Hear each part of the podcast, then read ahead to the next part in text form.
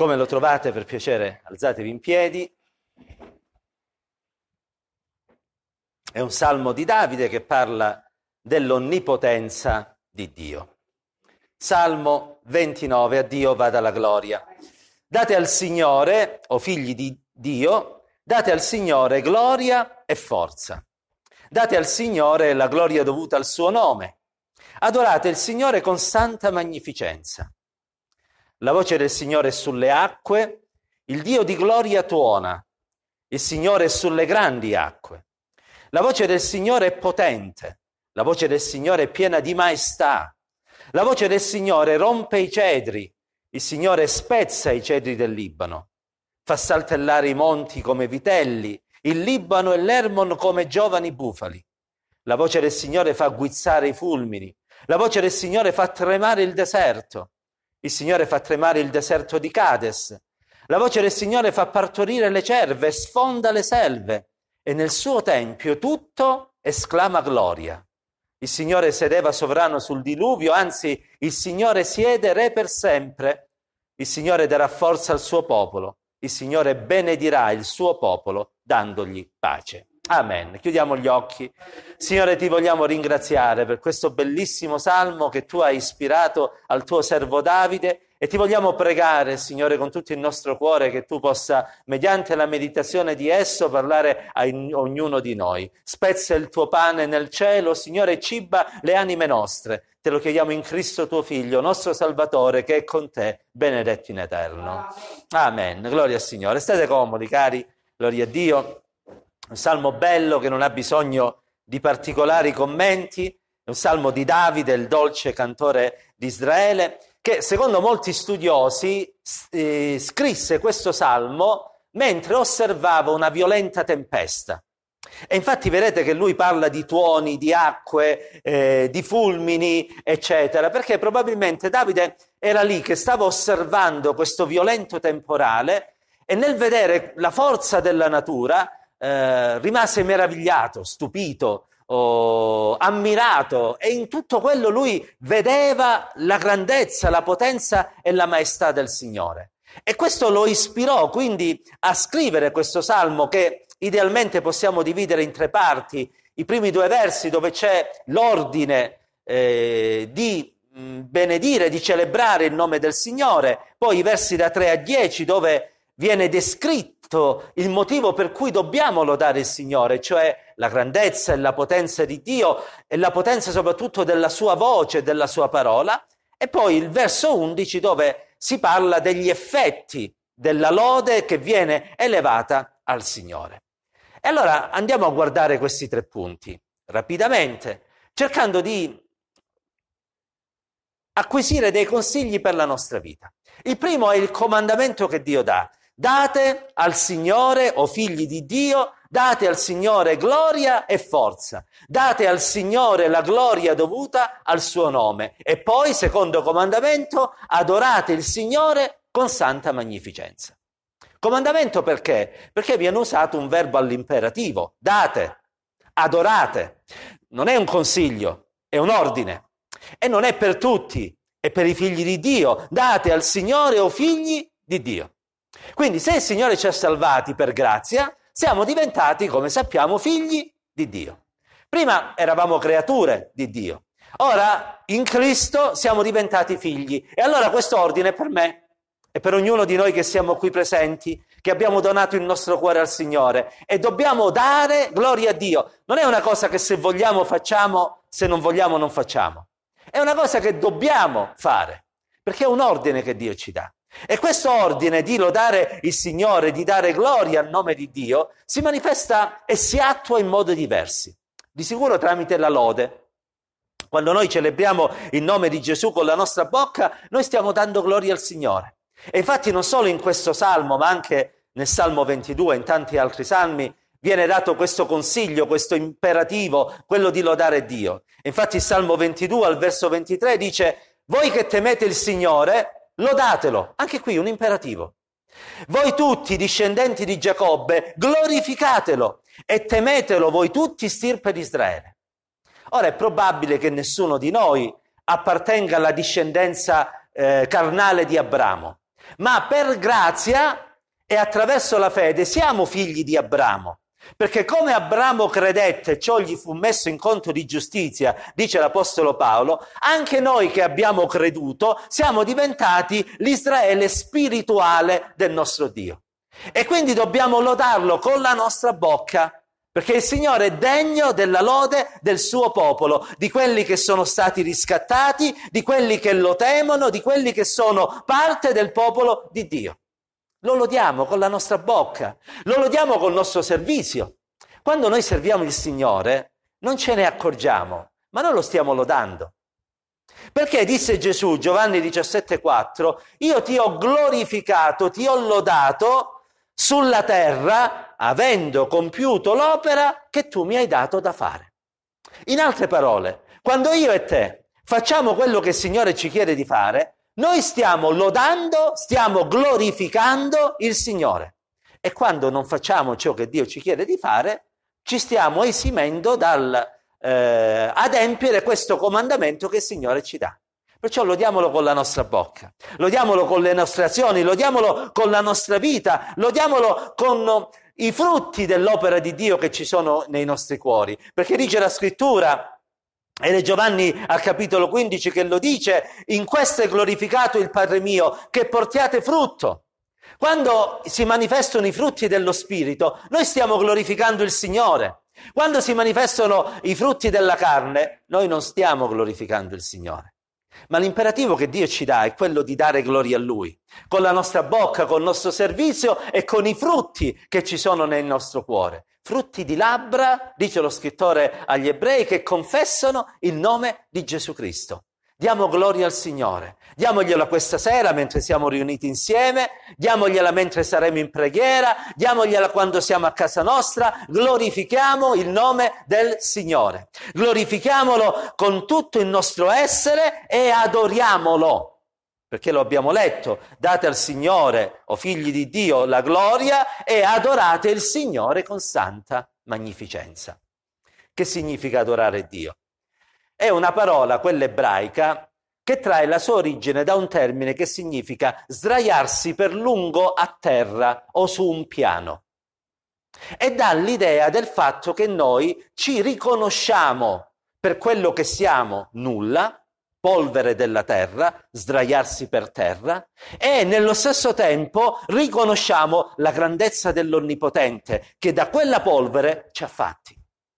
Quando noi adoriamo Dio, noi non stiamo facendo altro che umiliare noi stessi e innalzare il Signore. E l'adorazione consiste proprio nel riconoscere il bisogno che noi abbiamo di Dio e nel rinunciare a noi stessi per dare spazio alla guida dello Spirito Santo e della sua santa e benedetta parola.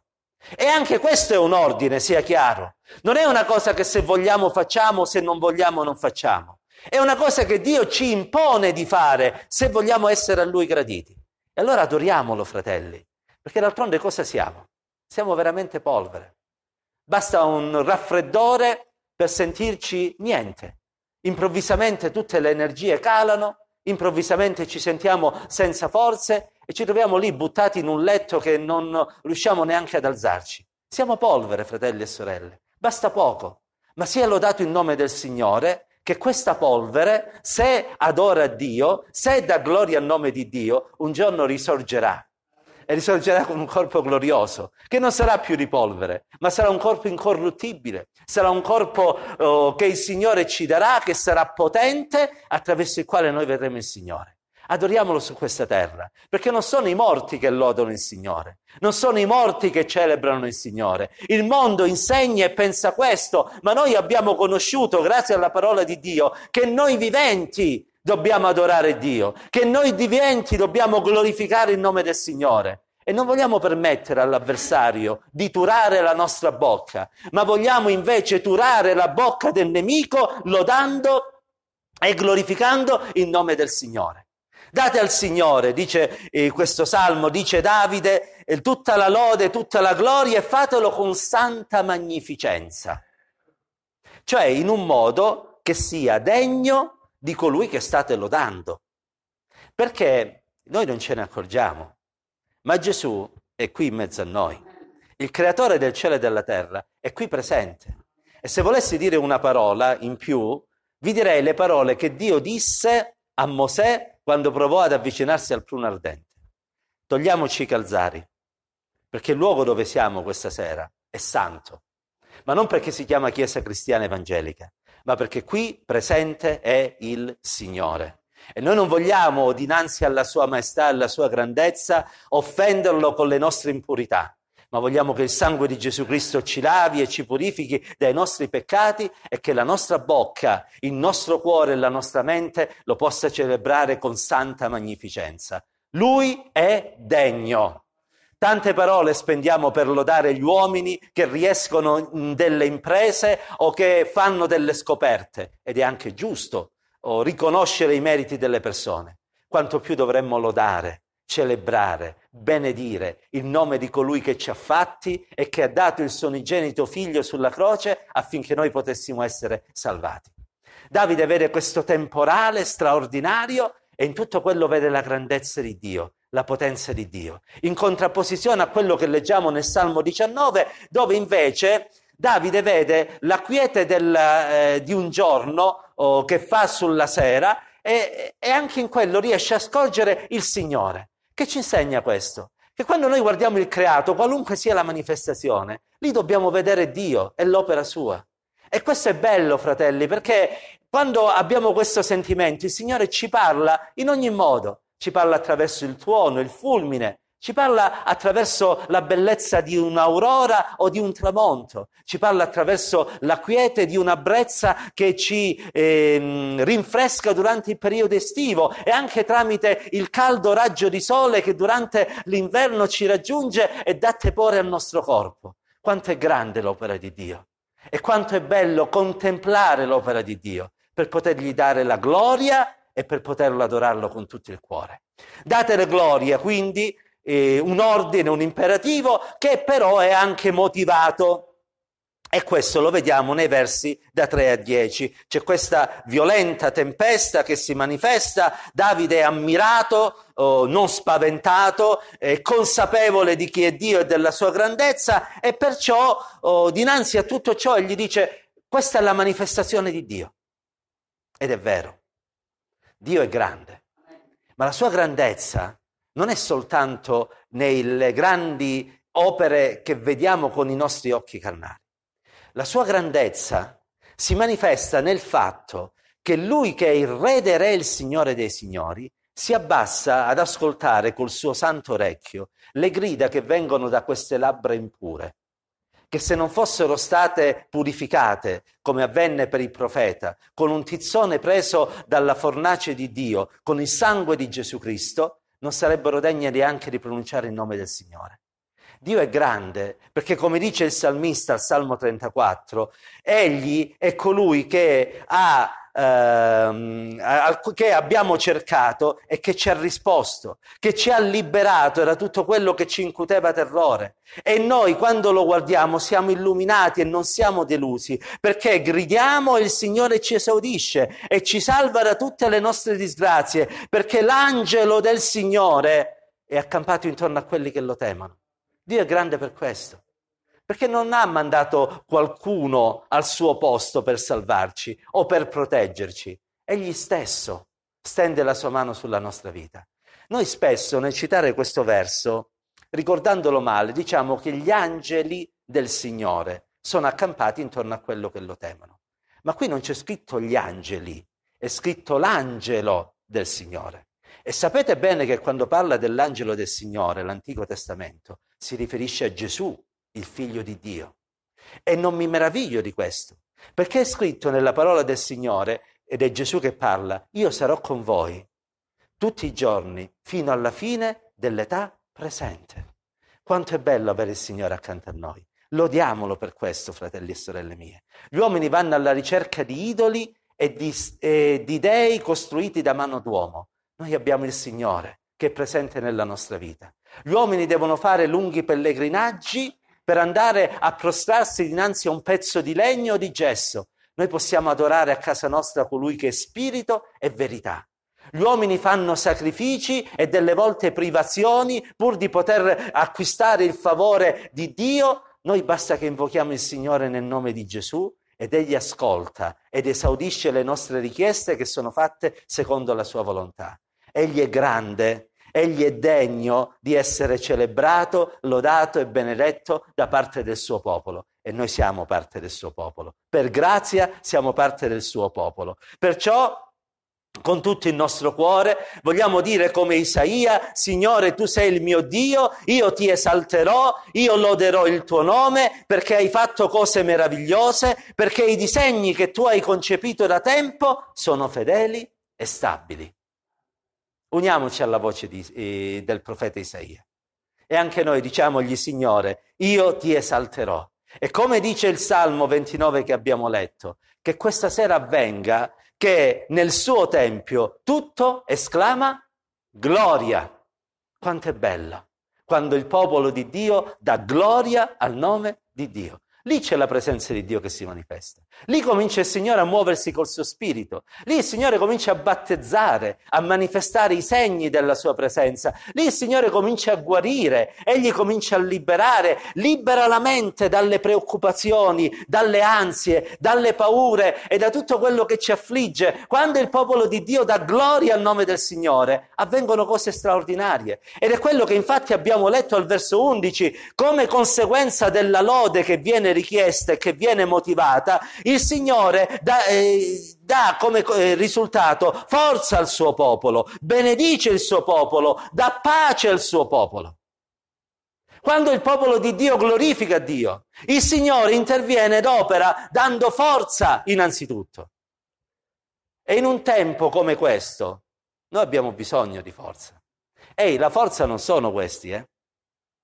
Questi ve li potete fare in palestra, sul lavoro, se fate un lavoro che richiede degli sforzi fisici. Ma che vi servono quando arriva la paura?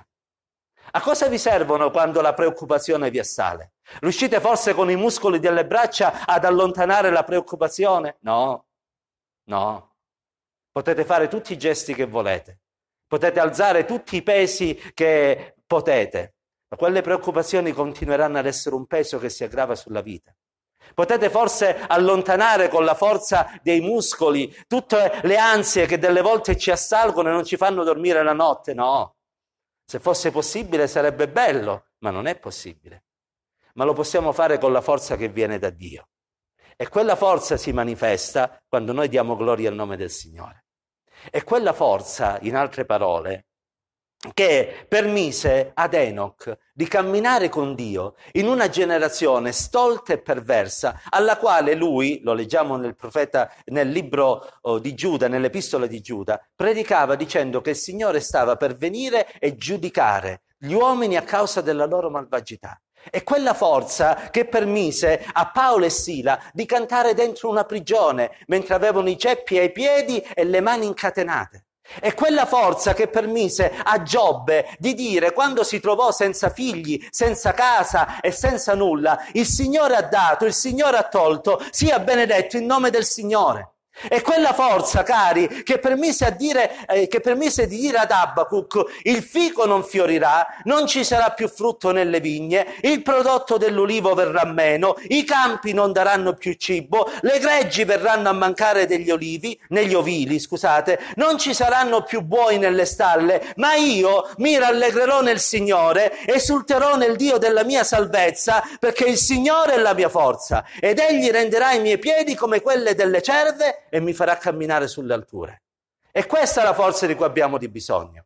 Perché i tempi di cui parla Abacuc, i tempi di carestia e di difficoltà, li vediamo con i nostri occhi. E oggi forse siamo solo spettatori di questo, perché li vediamo tramite la televisione, ma potrebbero venire giorni in cui mi, io stesso sarò coinvolto in queste cose. E chi mi darà la forza in quei giorni? I miei muscoli? No, la forza che viene dal Signore, quella forza che scaturisce dalla lode e dalla gloria che si eleva al nome di Dio. Cari, diamo gloria al nome del Signore, lodiamo colui che è l'Eterno e dal santuario di Dio scenderà la sua benedizione.